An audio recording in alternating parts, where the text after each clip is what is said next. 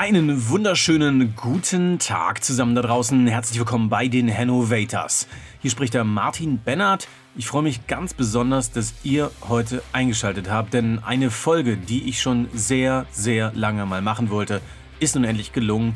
Ich bin zu Gast gewesen bei einer Firma, die es so nicht ein zweites Mal gibt. Und zwar nicht nur in Hannover nicht, sondern auch in einem sehr weiten Umkreis nicht. Die Rede ist von DigiCopter, einer Firma, die vielen vielleicht ja unterbewusst schon mal irgendwie auch den Abend versüßt haben könnte, denn Digicopter ist unter anderem dafür zuständig, Drohnenaufnahmen und Actionaufnahmen von beliebten deutschen Fernsehserien zu produzieren. Und dass das nicht immer so ganz einfach ist, ein spannender Job ist, das erfahren wir heute von dem Gründer oder beziehungsweise auch von dem Mann, der Digicopter zu dem gemacht hat, was es heute ist. Das ist Martin Rinderknecht. Und ich habe lange gebohrt, bis es nun endlich gepasst hat. Der Mann hat nämlich wirklich eine Menge zu tun. Und ich bin wirklich ein bisschen aus dem Häuschen, dass es nun wirklich hier über äh, den Äther geht und ihr so ein bisschen dran teilhaben könnt und den spannenden Ausführungen von Martin lauschen könnt und wenn ihr Lust habt, im Anschluss gerne auch noch mal ein bisschen bei Digicopter die Bilder anschauen. Die haben einen eigenen YouTube-Kanal, da kann man sich natürlich angucken, was alles so passiert. Aber ich will jetzt nicht zu viel vorwegnehmen. Martin ist ein super sympathischer Typ, der schon einiges, einiges erlebt hat in seinem äh, Berufsleben und davon erfahren wir heute ein bisschen was. Viel Spaß mit Digicopter und Martin Rinderknecht. Ja, herzlich willkommen beim Podcast hier der Hannovators. Wir sind zu Gast bei Digicopter mitten in Hannover. Mir gegenüber sitzt Martin Rinderknecht. Hi Martin. Hey, servus. Herzlich willkommen bei uns in unserer kleinen Werkstatt von Digicopter. Ja, Werkstatt kann man wirklich äh, behaupten. Also wir sind hier unweit von zig Lötgeräten, äh, Batterien, ich hier. Alles äh, ist hier quasi darauf ausgelegt, um direkt losarbeiten zu können und schrauben zu können. Und äh, ich bin gespannt darauf, was du heute erzählst. Aber vielleicht stellst du dich Erstmal kurz selber vor. Wer bist du? Wie heißt du? Das haben wir schon gesagt. Aber, äh, ja. also, warum und wieso? genau, genau, genau. Äh, mein Name ist Martin Rinderknecht. Ähm, ich komme aus dem Schwarzwald, äh, bin vor 25 Jahren nach Hannover gezogen. Zusammen mit meiner Partnerin haben wir hier eine Werbeagentur aufgebaut vor vielen Jahren, ähm, sind in einem Loft in, in der List von Hannover und haben dort im Keller unsere Werkstatt für Digicopter. Ja. Also es ist gar nicht so groß. Ich habe es mir viel größer vorgestellt, als ich es zum ersten Mal von euch, von dir gehört hatte. Genau. Und äh, dann war ich überrascht, dass doch hier relativ kompakt irgendwie ähm, um uns rum hier alles aufgebaut ist und du eigentlich einen relativ kleinen Space hast, in dem du dich hier bewegst. Aber es ist ja, gehört ja noch ein bisschen mehr dazu. Genau, ja, natürlich gehört da mehr dazu. Ich muss auch sagen, also ähm, ich, ich habe hier Tag und Nacht verbracht, habe gebaut, gebastelt, alles Mögliche äh, ähm, entwickelt. Ähm, ich habe ganz schön aufgeräumt. Ja. Wir hatten letztes Jahr wirklich viel, viel Zeit während des Lockdowns und haben dann wirklich einfach angefangen, äh, hier Zeug wegzuwerfen. Manche Sachen habe ich verschenkt, ziemlich viel habe ich verschenkt, äh, unter anderem auch an Schulen, weil wir einfach auch mit äh, altem Material gar nicht mehr fliegen müssen.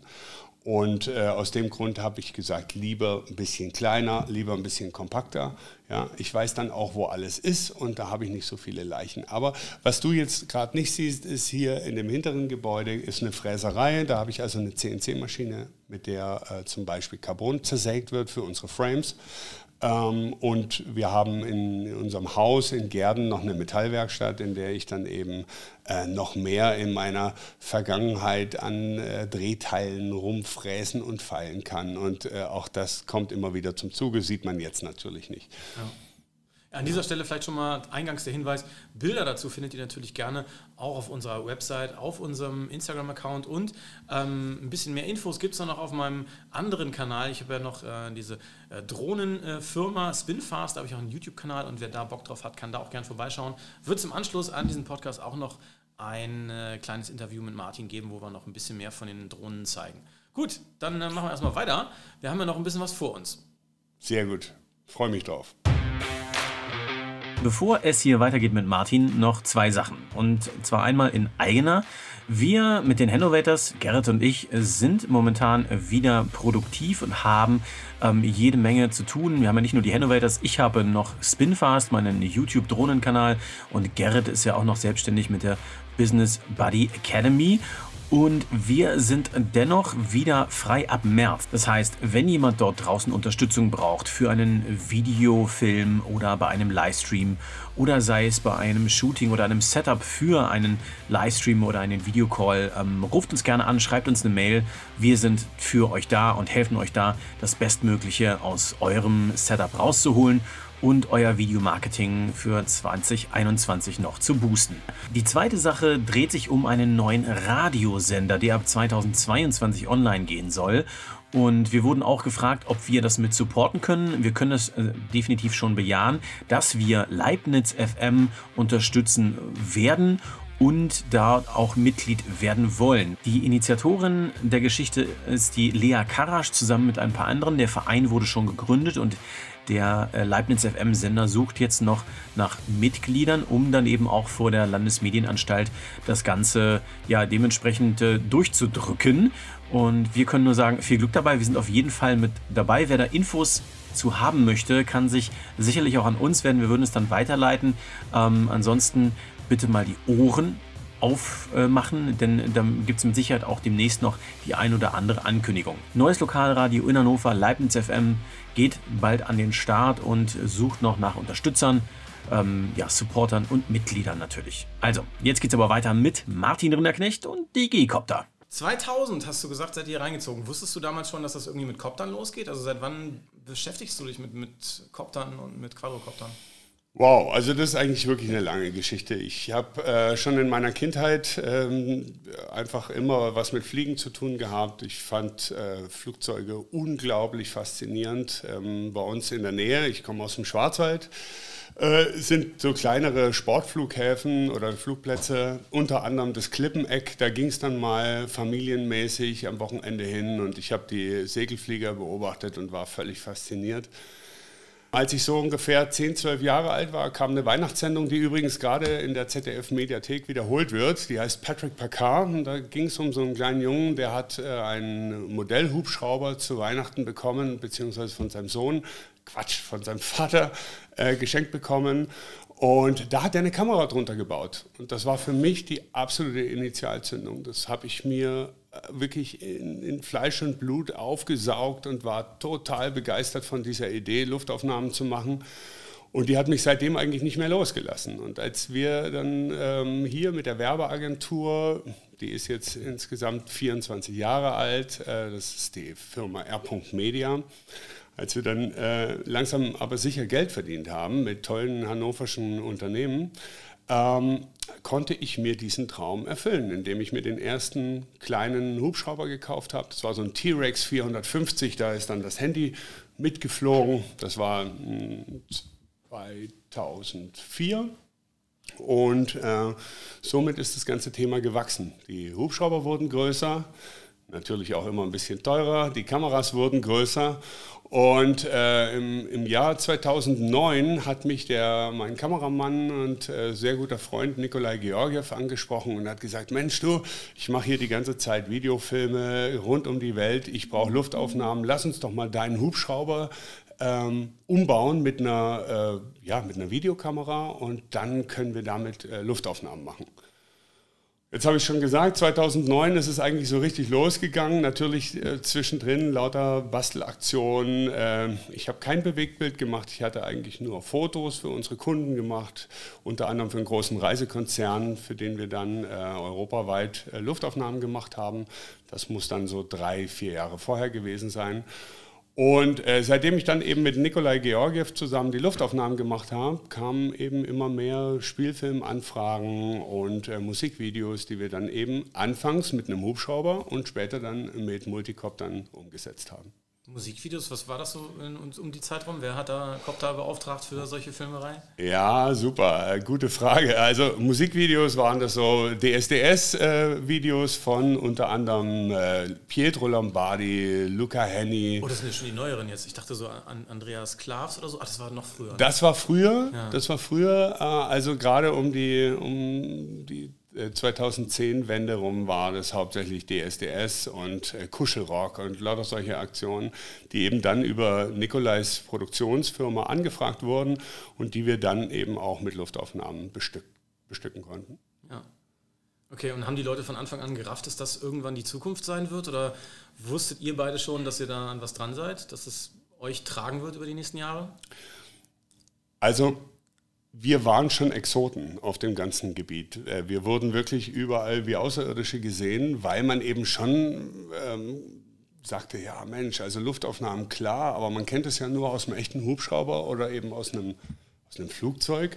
Aber dass wir eben mit so einem RC, also mit einem Modellhubschrauber, diese Luftaufnahmen auch in der damaligen äh, Qualität, die wirklich sehbar war, ja, äh, schon produzieren konnten, das war schon für viele was Neues. Ich habe lange dafür gekämpft, das Wort Drohne bei, für Multicopter nicht einzusetzen weil natürlich Drohne militärisch besetzt war und auch wir damals schon mit dem Luftfahrtbundesamt äh, in Kontakt waren, um Aufstiegsgenehmigungen zu bekommen. Die brauchte man eben auch schon 2010. Das war zwar ein neues Thema, aber man brauchte sie. Und wenn man da gesagt hat, ja, ich möchte mit meiner Drohne da und da filmen, dann hieß es, lass die Drohne zu Hause. Ja, aber wenn ich gesagt habe, wir haben einen Kamerahubschrauber, dann war das irgendwie alles auf einmal möglich. Ja, ja und äh, dementsprechend Heute gibt es ja ganz andere Regularien, aber damals äh, habe ich eben einfach auch dafür gekämpft, äh, das Wort Drohne aus unserem Vokabular zu verbannen.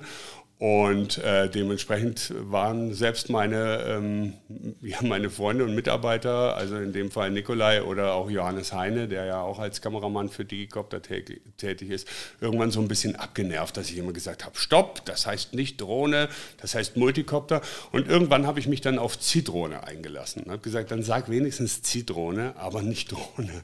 Mittlerweile ist es mir egal. okay. Die Diskussion würde zu lange gehen. Ähm, wenn ich jetzt richtig liege und den Infos, äh, du hast mir schon vorab erzählt ein bisschen, dass du früher was anderes gemacht hast, bevor du die Werbeagentur gegründet hast. Richtig. Das hat dir, hilft dir aber enorm weiter oder hat dir enorm weitergeholfen bei der Konstruktion von den Koptern. Genau. Also du bist eigentlich gelernter äh, Feinmechaniker, oder? Genau, Feinwerktechniker, richtig, mit so einer Zwischenausbildung für CNC-Technik und technischem Zeichnen. Und gerade als ich es angesprochen habe, im Jahr 2010 gab es einfach keine fertigen Copter. Die konnte man so nicht, nicht kaufen, wie man es heute von der DJI, von DJI-Produkten kennt. Und dementsprechend musste ich mich da selber irgendwie äh, zurechtfinden. Durch dieses Handwerk, was ich eben auch ähm, damals mit, mit sehr viel Liebe ähm, gelernt habe, mh, konnte ich eben die eigenen Produktionen so weit nach vorne fahren, dass wir dann wirklich ähm, ich sag mal, mindestens 15 bis 20 Copter gebaut haben, weil äh, die sich natürlich auch stetig weiterentwickelt haben. Die Technik dafür hatte ich unter anderem äh, aus dem hohen Norden, also aus in der Nähe von Emden. Da ist die Firma High Systems oder auch Microcopter. Die haben mir die Teile dann äh, beschafft, beziehungsweise sogar teilweise schon so hergestellt, wie ich sie brauche. Und äh, in dem Fall konnte ich dann da wunderbare Hochleistungskopter bauen, so dass wir wirklich auch einzigartig waren. Also natürlich gab es auch andere, die solche Kopter entwickelt haben, aber wir haben halt, da wir auch die Gimbal selber gebaut haben, ähm, haben wir halt natürlich einfach gesagt, ja komm, also wir entwickeln dieses äh, Fluggerät nur für uns, nicht zum Verkauf und dann wollen wir auch wirklich mit den besten Komponenten dran arbeiten. aus Süddeutschland habe ich die Motoren bekommen äh, von Contronic. Das ist eben eigentlich auch ein, ein, äh, ein Hersteller für Industriemotoren als auch für RC-Motoren. Und da haben wir uns halt einfach die allerbesten Sachen rausgesucht und das hier in nächtelanger Arbeit äh, bestückt. Mhm. Ja? Wie lange hat das jetzt gedauert, ähm, sagen wir mal, von, vom Exoten am Filmset zu den vielleicht gefragtesten Leuten überhaupt im, im deutschen Actionfilm-Business zu werden, weil das wart ihr ja, glaube ich, oder seid ihr immer noch. Du hast ähm, für, ihr für Cobra 11 Videos gemacht, immer noch für Till Schweiger dreht ihr, glaube ich, irgendwelche Actionfilme oder auch andere. Aber wie kam so der Schiff, dass die Leute auf einmal gesagt haben, okay, jetzt kommt Digicopter, die haben richtig Ahnung, die machen hier äh, richtig einen los oder wie genau kann man sich das vorstellen, dass so diese äh, ja, so dieser Vorbehalt der urtümlichen Filmszene so ein bisschen langsam abgebaut hat? Naja gut, alles ist eine Entwicklung. Ja? Grundsätzlich ist es halt so, dass ich mit äh, Nikolai ursprünglich auch angefangen hatte. Er hat ein wirklich sehr, sehr gutes Auge, kann also dementsprechend wirklich ein brauchbares Bild ähm, kadrieren, sagen wir in, in, der Filmbranche. Also einfach, die Filmeinstellungen sind ähm, von vornherein professionell gewesen. Und das ist mal Würdest du sagen, auch das Auge oder das Talent des Filmemachers ist da fast noch ein bisschen wichtiger als die Technik? Naja, ich, ohne der Technik geht das, fliegt das Ding nicht. Und dann kann er auch kein Bild machen. Ja? Also ja. das könnte man vielleicht noch mit einem Kran machen, aber, aber dann, dann war es das. Ja? Oder gab ja unterschiedliche Versuche mit Eisluftballons und so weiter. Also nein, nein, die Technik war schon sehr wichtig. Ähm, äh, grundsätzlich ist es so, deine Frage war, äh, wie, äh, was hat uns dazu ge gemacht, dass wir so weit gekommen sind? Ich glaube, in allererster Linie der Ehrgeiz nicht aufgeben. Ich habe unzählige Crashs gehabt, unzählige äh, Fehlproduktionen. Ja? Die Copter sind zu heiß geworden, die sind ohne irgendwelche Anzeichen vom Himmel gefallen. Ja, da mussten die richtigen Akkus gefunden werden, da mussten die richtigen Propeller gefunden werden, auch die Motoren brauchten ganz spezielle Wicklungen, damit wir überhaupt den Schub äh, bekommen können, den wir da hatten. Und nachdem wirklich in akribischer Feinstarbeit immer wieder getestet wurde mit Wasserkisten, mit 10 Kilo Gewichten, immer doppelt so schwer als dann im wirklichen Einsatz. Und wenn das Ding dann ewig geflogen ist und wir wussten, vor allem ich wusste als Pilot, das geht jetzt, ähm, dann konnten wir erst zum Set fahren, ja, dass wir dort nicht eben äh, ausprobiert haben. Und das hat uns wirklich auch weitergebracht. Wir sind ähm, dadurch, dass ich eben lange RC-Hubschrauber auch im, im, im Freestyle äh, geflogen bin, das heißt also, ich kann so Loopings machen und, und alles Mögliche an kleinen Kunststückchen, ähm, war der Flugstil schon immer ein bisschen krasser ja, als so eine Schwebetechnik, sagen wir es mal so. Ja. Und ähm, über eine extrem tolle Produktion, die wir hatten, sind wir bei Action Concept äh, wirklich mit dem Fuß in die Tür gekommen. Es war also eigentlich nur so eine Art Nebenschauplatz und da hieß es, ja, jetzt sind heute noch die Typen mit der Drohne da. An dem Tag hatten wir besonders viel Wind, also sagen wir mal 60 km/h Wind ja, in Böen. Äh, und wir haben einfach gesagt, wir rocken das Ding jetzt. Und wenn der weg ist, ist auch egal. Ja? Wir zeigen einfach mal Action-Konzept, wie man äh, zum Beispiel geile Luftaufnahmen machen kann. Und äh, es war sehr lustig. Die, ähm, ähm, die Aufnahmen liefen alle, hat alles super geklappt. Am Abend hat Nikolai dann schon den Film geschnitten, das haben wir meistens so gemacht. Und dann haben wir den an die Produktion geschickt äh, und haben da wirklich tagelang nichts gehört. Wir haben einfach gar nichts von denen gehört und dachten, oh je, das hat denen ja dann doch nicht so gut gefallen. Äh, und auf einmal kam es dann, ey Jungs, wir haben uns das angeschaut, das ging durch alle Etagen es ist unglaublich, was ihr da gemacht habt. Äh, haben wir so noch nicht gehabt, haben wir so noch nicht gesehen. Wir brauchen euch auf der Autobahn bei Alarm für Cobra 11. Und auf einmal waren wir vom Werbespot bis hin zu den ganzen, also wir haben, glaube ich, über 30 Folgen äh, Alarm für Cobra 11 begleiten dürfen. Uh, und, und wir waren auf einmal auf allen Sets dabei. Und dann hieß es äh, anfangs so, ja, das ist die Drohne von Action Konzept. Ja? Wir waren natürlich immer selbstständig als Digicopter, ja. aber äh, eigentlich waren wir bei nahezu jedem Action-Konzept-Film äh, äh oder bei jeder Produktion von denen dabei. Und, äh, und, und somit hat sich dann auch ergeben, dass wir äh, bei anderen Produktionen, wo uns dann vielleicht der Kameramann kannte oder der Produktionsleiter oder der Regisseur, dann auf einmal sehr, sehr bekannt wurden. Und dementsprechend haben wir jetzt über 350 unterschiedliche Filme begleitet für von ZDF, ARD, Netflix, du hast es vorhin angesprochen, Till Schweiger Filme. Wir mögen uns da sehr und äh, wissen auch, was wir zu tun haben, wenn wir an so einem Set dabei sein dürfen. Jetzt äh, ist gerade im Gespräch, dass wir den neuen Diana-Film mitbegleiten, äh, der in zwei Wochen losgeht. Und das sind natürlich alles solche äh, tollen Sachen, die sich dann immer weiterentwickelt haben. Das heißt, ihr fliegt nach Monaco und du musst im Tunnel fliegen. nicht in Monaco im Tunnel. Äh, die ganze Sache spielt sogar teilweise in Deutschland. Ja, in Nordrhein-Westfalen ist so ein schönes kleines Wasserschloss. Da werden wir erstmal arbeiten. Und ich glaube, die Tunnelnummer, die äh, machen wir in einem anderen Film. Kommt aber wirklich. Gestern kam eine Anfrage, wo wir durch den Tunnel fliegen sollen. Also auch sowas gibt es. Haben ja. wir auch schon oft gemacht. Ja. Und um das vielleicht jetzt noch ein bisschen abzurunden, also ähm, Sicherlich ähm, ist das so, dass man mittlerweile eine recht große Konkurrenz hat äh, auf diesem Drohnenmarkt, jetzt sage ich selber. Ähm, ähm, Kameraleute haben sich selber Drohnen angeschafft, die über 10 Bit können, also sprich die Kameratechnik. Die machen dann eben das, was sie wirklich brauchen. Weniger szenische Bilder, sondern eher halt E-Shots oder Establisher auch äh, genannt.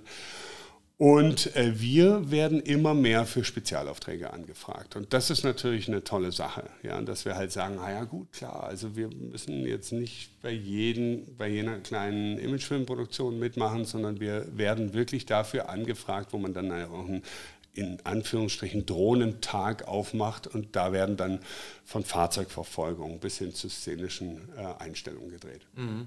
Das wäre jetzt meine nächste Frage gewesen. So ein Set läuft idealerweise heutzutage ab, dass solche Drohnenshots dann schon auf einen Tag äh, gelegt werden, dass ihr nicht mehrfach anreisen müsst, weil man natürlich wahrscheinlich auch Geld sparen will als mhm. Regisseur. Mhm. Aber wie läuft so ein typischer Drehtag ab? Ist das auch viel mit Warten oder hast du immer was zu tun in der Zwischenzeit? Wie, wie kann ich mir das vorstellen?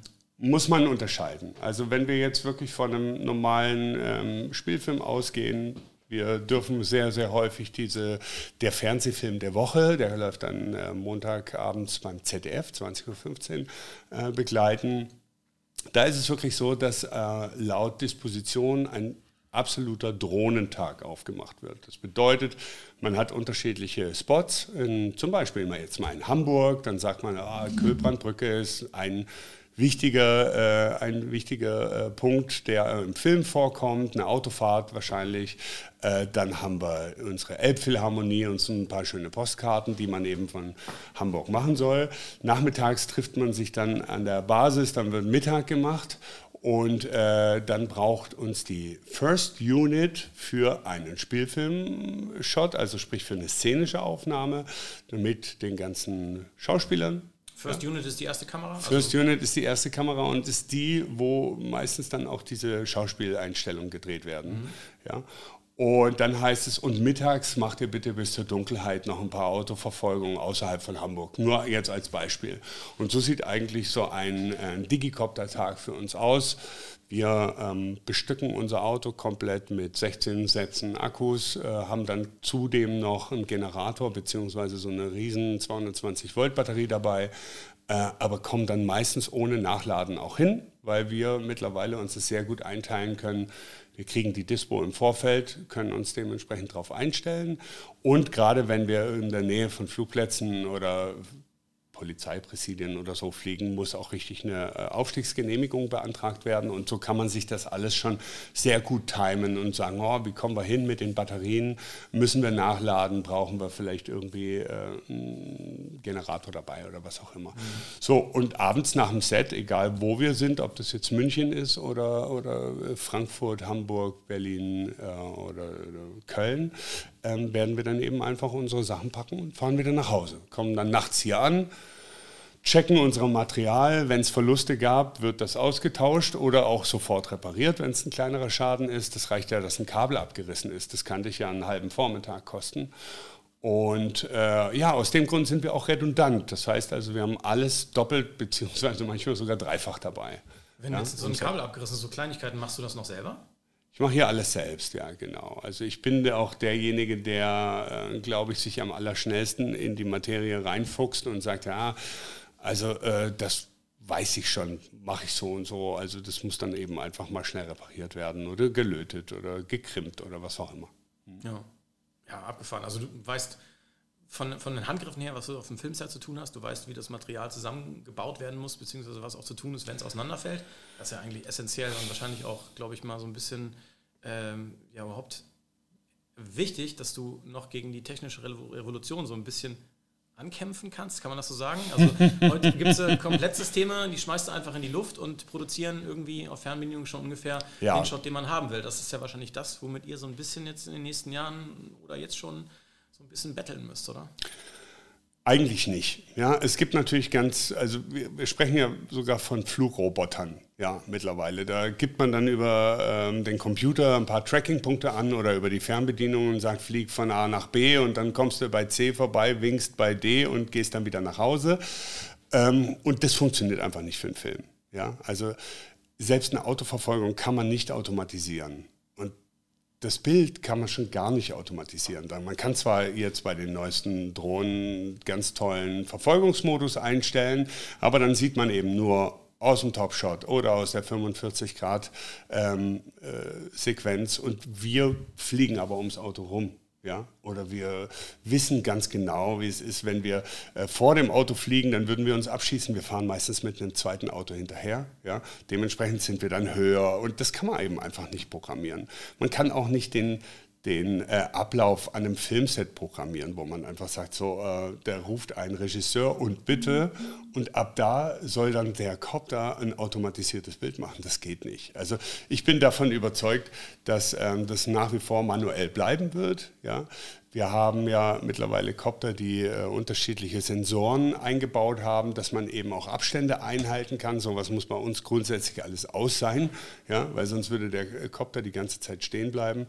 Und äh, dementsprechend äh, glaube ich, dass wir noch eine jede Menge Spaß haben werden, solange es uns gut geht.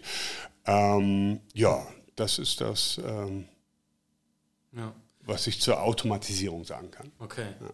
Wie läuft das in der Postproduktion hier bei Digicopter? Ähm, da hast du dann verschiedene Editoren. Du hast vorhin gesagt, Nikolai schneidet das meistens selber noch, dein Kompagnon. Oder ähm, wie groß ist denn der Laden eigentlich hier? Also, unter dir? Unter dir, sag ich mal. Also wie groß ist euer Team? ja, ja, ja. Also ähm, Digicopter bin ich alleine. Ja, ähm, wir haben zwar alle unsere Tattoos unterm Unterarm. Es ist ein Abschnitt in unserem Leben, aber als Geschäftsführer bin ich alleine. Und der Johannes Heine äh, und der Nikolai Georgiev sind eben Freelancer. Die haben beide ihre eigene Produktion und äh, rücken aber mit mir jeweils abwechselnd oder momentan der eine ein bisschen öfter, der Johannes ist äh, mit mir momentan öfter unterwegs, äh, dann wirklich aus. Wir sagen immer, wir gehen in die Rüstung und fahren dann los. Ja, äh, wir haben so eine Digicopter-Klamotte äh, mit, mit äh, schwarzen Jacken und Hosen und unseren Logos drauf und so weiter, dass man uns auch überall erkennt. Und dementsprechend sind die beiden Jungs Freelancer ja, äh, und äh, Digicopter als solches bin ich alleine und habe natürlich noch mit meiner Partnerin eine Geschäftsführung äh, mit, äh, im Boot. Die Agentur ist anders aufgestellt. Es sind dann äh, 13 Personen. Momentan alles so ein bisschen in Kurzarbeit beziehungsweise auch in äh, Heimarbeit. Ja, Homeoffice funktioniert ja sehr, sehr gut. Und äh, da wird dann auch geschnitten. Das heißt also, äh, wenn wir auch für unsere Kunden unterschiedliche Imageaufnahmen machen, wo auch Digicopter eins der Parts davon ist, ähm, dann geht das entweder in unsere eigene Werbeagentur äh, Filmproduktion oder halt auch in die Post-Production oder ich frage eben einfach den Johannes oder den Nikolai, ob sie Zeit haben und Lust haben, an so einem Projekt dann mitzuwirken. In den meisten Fällen haben sie das ja. und äh, wenn sie eben dann auch die jeweiligen Zeitressourcen haben, dann äh, kommen die beiden eben auch nicht nur fürs Kameramann, sondern auch für die Post-Production zum Einsatz. Ja. Kommst aber, hast du ja vorhin erzählt, nicht direkt aus Hannover, sondern kommst aus dem Schwarzwald, ne? Ist richtig, ja. genau. Und hier in Hannover bist du da irgendwie verwurzelt, weil ihr seid ja eine Firma, sage ich mal, die hier jetzt in der Stadt nicht so stattfindet. Auf irgendwelchen äh, Kinderfesten auftreten oder sonst was ist ja wahrscheinlich nicht so euer, euer Ding. Aber ähm, wie bist du mit der Stadt verwachsen? Irgendwie bist du warm geworden mit Hannover? Und habt ihr auch Aufträge hier für Firmen, die hier in Hannover ansässig sind? Oder fahrt ihr nur raus in die weite Welt? Also, äh, das ist wirklich lustig und die Frage ist äh, wirklich gut gestellt. Also, wir haben in Hannover so wenig zu tun wie sonst nirgendwo auf der Welt. Ja, wir waren schon überall, wir waren in Chile, wir waren an den Angel Falls, wir waren in Indien, alles gesehen. Aber in Hannover haben wir nahezu nichts zu tun mit Digicopter, aber einfach auch, weil es keine Filmstadt ist. Ja. Ähm, wie bin ich verwurzelt mit dieser Stadt? Das ist eine gute Frage. Also ich bin vor mehr als 25 Jahren nach Hannover gekommen aus dem schönen Schwarzwald und ich werde immer wieder gefragt, warum bist du hier? Ja. Ähm, ja, warum bin ich hier? Ich habe einen Kumpel besucht, er hat mir dann über seinen Arbeitgeber damals einen Job angeboten. Ich wollte eigentlich noch viel weiter und auch in der Feinmechanik weiterarbeiten. Äh, und das hat mir Spaß gemacht. Und es war auch in der Gastronomie. Und ich habe gesagt, ich habe einen ganz anderen Plan, aber mach doch mal so einen Zwischenstopp. Und da habe ich Hannover wirklich lieben und, und schätzen gelernt. Also der Maschsee ist ein Hammer, äh, der, der Deister in der Nähe zum Mountainbiken, das Steinhuder Meer zum, zum Subpaddeln oder zum Windsurfen. Es ist alles da und es ist vor allem sehr komprimiert. In 30 Kilometer Umgebung kannst du eigentlich äh, alles abreiten. Ja? Mhm. Und, und äh, Dann die Größe der Stadt. Ja, für mich ist nichts schlimmer. Also das darf jetzt keine Filmproduktion hören, äh, in Berlin zu arbeiten. Nein, Berlin ist äh, sicherlich super und es gibt wahnsinnig viele, die Berlin lieben, weil sie es für sich in ihre einzelnen kleinen Dörfer aufgeteilt haben. Und das ist total nachvollziehbar. Ja. Aber wenn wir von Marzahn mal schnell in den Westen müssen oder äh, wir sind ganz unten im Süden von Berlin und müssen mal eben über Mittag noch komplett auf die andere Seite äh, in den Norden fahren und wir brauchen dafür einfach zweieinhalb Stunden, dann dann rast uns die Zeit davon. Dieser Verkehr, ein bisschen viele Taxis, ja, und ich bin immer wieder froh, wenn wir dann abends nach Hannover zurückkommen und ich sage, oh, das ist eigentlich hier das Wohnzimmer von der Oma. Du kommst ja? äh, zehn Minuten von der Autobahn bis zu Hause. Halt, so, so ist es einfach. Und man ist genauso auch schnell draußen in der freien Natur. Ich bin so ein Naturtyp. Ja? Also ich, ich sitze unwahrscheinlich gern auf dem Mountainbike oder äh, befinde mich irgendwo auf dem Wasser oder, oder, oder in der Luft. Ja? Ich habe ja so einen Tragschrauber da in Hildesheim. Und äh, für uns ist auch geografisch Hannover perfekt aufgestellt, also geografisch aufgestellt Kommt von der Lage. Gut weg, ne? Wir sind absolut schnell in Köln, wir sind schnell in Berlin, noch viel schneller, wenn die Autobahn funktioniert, in Hamburg. Da kennen wir aber mittlerweile unsere Schleichwege. Und wir haben auch äh, sehr häufig, äh, gerade für Automobilhersteller, im Süden zu tun. Und das geht einfach von Hannover hervorragend. Mhm. Absolutes zentral, zentraler Mittelpunkt. Ja. Ja, viele größere Bands haben auch ihre Europalager teilweise hier irgendwie in, in genau. den Dörfern. Ne? Ja, da durften wir ja nun auch äh, sehr viel Bandluft schnuppern. Wir haben jahrelang Fury Slaughterhouse in unserer Werbeagentur begleitet und die dementsprechend auch angeschlossenen Bands bis hin auch zu Motorhead und, und alles, was eben über die damalige hiesige äh, Plattenfirma auf uns zukam. Es hat Riesenspaß gemacht und von daher Hannover ist, ist ist das Backbone. Ja.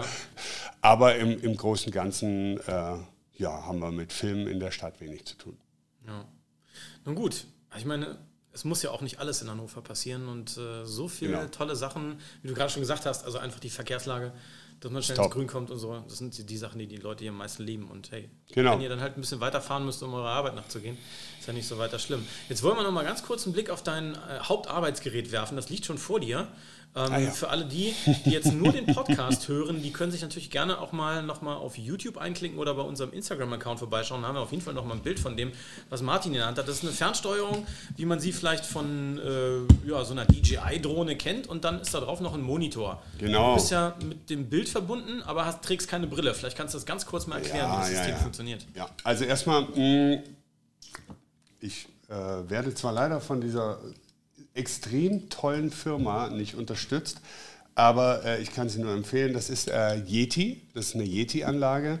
Ähm, das äh, war früher eigentlich genau zu der Anfangszeit von diesen ähm, von den Multicoptern eigentlich gang und gäbe, dass man mit Yeti gedreht hat, weil die ein sogenanntes Summensignal ähm, ja, steuern. Mm, das Tolle an dem Ding ist, ich kann hier wie bei so einer ähm, DJI Remote Control hier alles machen, so hier den Pitch äh, und den, die Rollachse und die Nickachse und den Kopf Also du drehen. hast zwei Hebel für die Daumen, genau. die dann alle Richtungen der Richtig. Drohne oder des äh, Quadrocopters steuern können. Ganz ne? genau. So, hier kann ich den Kopter äh, steuern eben und ich habe hier aber noch jede Menge weitere Hebel. Ja, und da haben wir hier einmal äh, den Einschalter von dem äh, Multicopter. Dann haben wir hier einen Mode-Schalter. Ich habe hier den Schalter für die Position, dass ich mal die Position über GPS halten kann.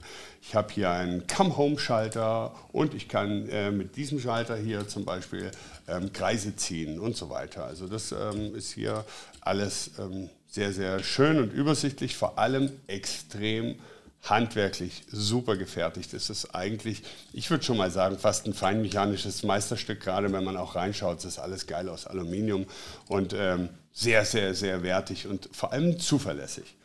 Das nächste Tolle bei dem Ding, das muss ich leider loswerden, ist, dass es auf zwei unterschiedlichen äh, Frequenzen sendet. Einmal auf dem 2,4 Gigahertz Band, das kennt jeder, weil das ewig weit weg geht, eigentlich bis zu 4 Kilometer.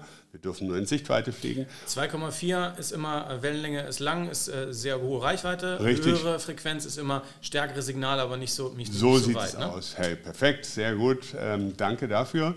Und äh, ich habe hier noch ein Notfallsignal. Ja, das bedeutet, unsere Kopter sind immer mit zwei unterschiedlichen Sequenzen, äh, Frequenzen ausgestattet und äh, das ist dann 900 Megahertz. Das ist freigegeben, unter anderem auch für den Mobilfunk und äh, in dem Fall eben einfach für den Fall der Fälle, dass wir vielleicht durch einen Sendemast gestört werden wenn so ein 20 Kilo Kopter runterkommt, wäre das ein Schaden, über den ich gar nicht äh, nachdenken möchte. Das darf einfach gar nicht passieren.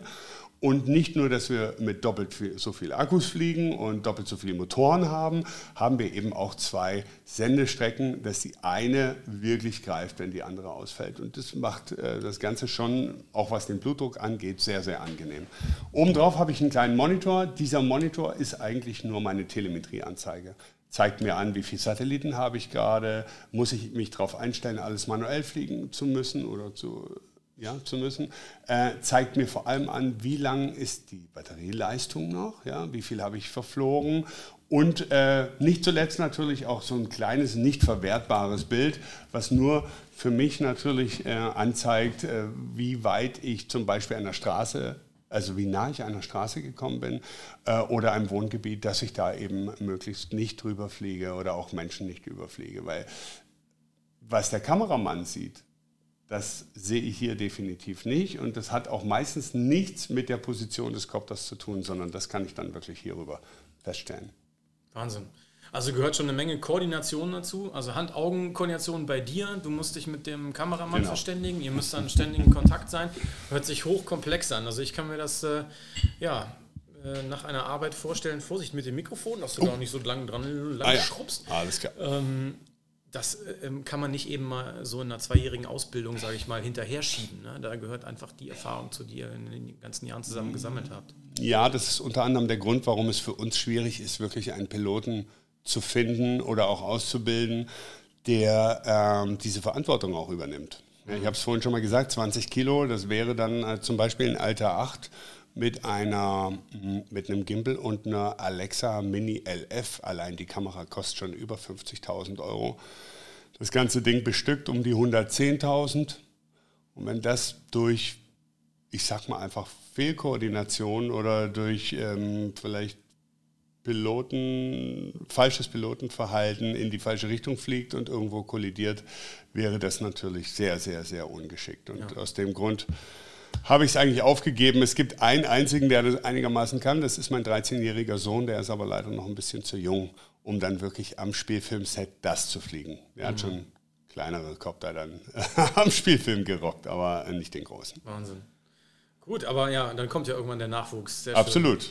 Der ist gesetzt. ja, schön.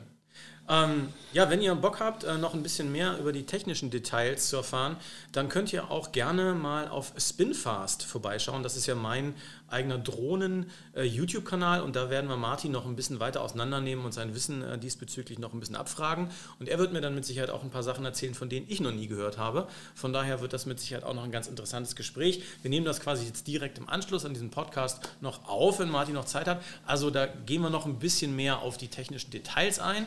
Sehr gerne da auch mal vorbeischauen und den Link findet ihr natürlich unter dem Video, beziehungsweise auch in den Show Notes vom Podcast. Und dann würde ich sagen, hast du jetzt auch nochmal Zeit, kurz anzureißen, wo man denn Digicopter überhaupt so ein bisschen begutachten kann und sehen kann, was ihr so macht. Denn visuelle Darstellung äh, muss ja irgendwie auch gegeben sein, oder? Also man muss ja präsent sein als Firma, oder? Ja, ja, natürlich. Also natürlich sind wir im Internet präsent. Wir arbeiten gerade auch an einer tollen neuen Webseite unter www.digicopter.de. Kann man sich das anschauen, Digicopter mit C natürlich. Äh, ansonsten sind wir auch bei Facebook unter Facebook slash digicopter. Das gleiche auch bei Instagram. Wir freuen uns über jeden, der bei Instagram unsere Stories anschaut und unsere Posts. Wir sind da sehr, sehr, sehr aktiv. Das heißt also, jedes Set wird eigentlich von früh morgens bis spät abends bespielt äh, auf ähm, Facebook und Instagram. Und da kann man eigentlich unsere Arbeit sehr gut äh, verfolgen. Wir haben da über 5000 Follower, freuen uns da extrem drüber. Und äh, das mit Tendenz nach oben ist eine tolle Sache. Also guckt rein. cool. Vielen, vielen Dank für das Gespräch. Martin Rinderknecht von Digicopter. Ich bedanke mich für das Gespräch mit euch. Herzlichen Dank. Ja, bis bald. Tschüss. Bis bald. Ciao.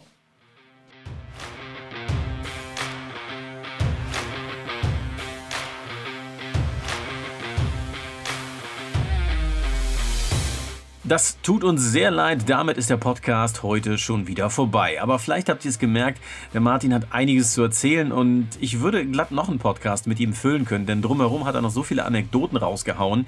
Da muss man eigentlich noch eine zweite Folge hinterher schieben und das könnt ihr mitbestimmen. Wenn ihr ein Like da lasst, die Folge auch vielleicht rumschickt mal und so ein bisschen ähm, ja, einfach Werbung für uns macht, das würde uns wahnsinnig freuen. Äh, da kommt mit Sicherheit nochmal ein Podcast bei raus, vielleicht nicht hier in diesem Jahr, aber im nächsten, wenn Martin wieder ein bisschen was zu erzählen hat. Also es sind wirklich äh, teilweise abgefahrene, spannende Geschichten, die da eben mit verknüpft sind mit solch einer Arbeit, die eben alles andere als alltäglich ist. Wir sagen Dankeschön fürs Zuhören. Lasst uns gerne eine Bewertung da und ähm, schaut nochmal in die Show Notes rein. Da findet ihr sicherlich die Links zu Digicopter und besucht uns gerne auch auf YouTube. Diese Folge wird voraussichtlich auch auf YouTube ausgestrahlt mit Bild und Ton und allem gleichzeitig. Ich sage Dankeschön nochmal fürs Zuhören und bis bald.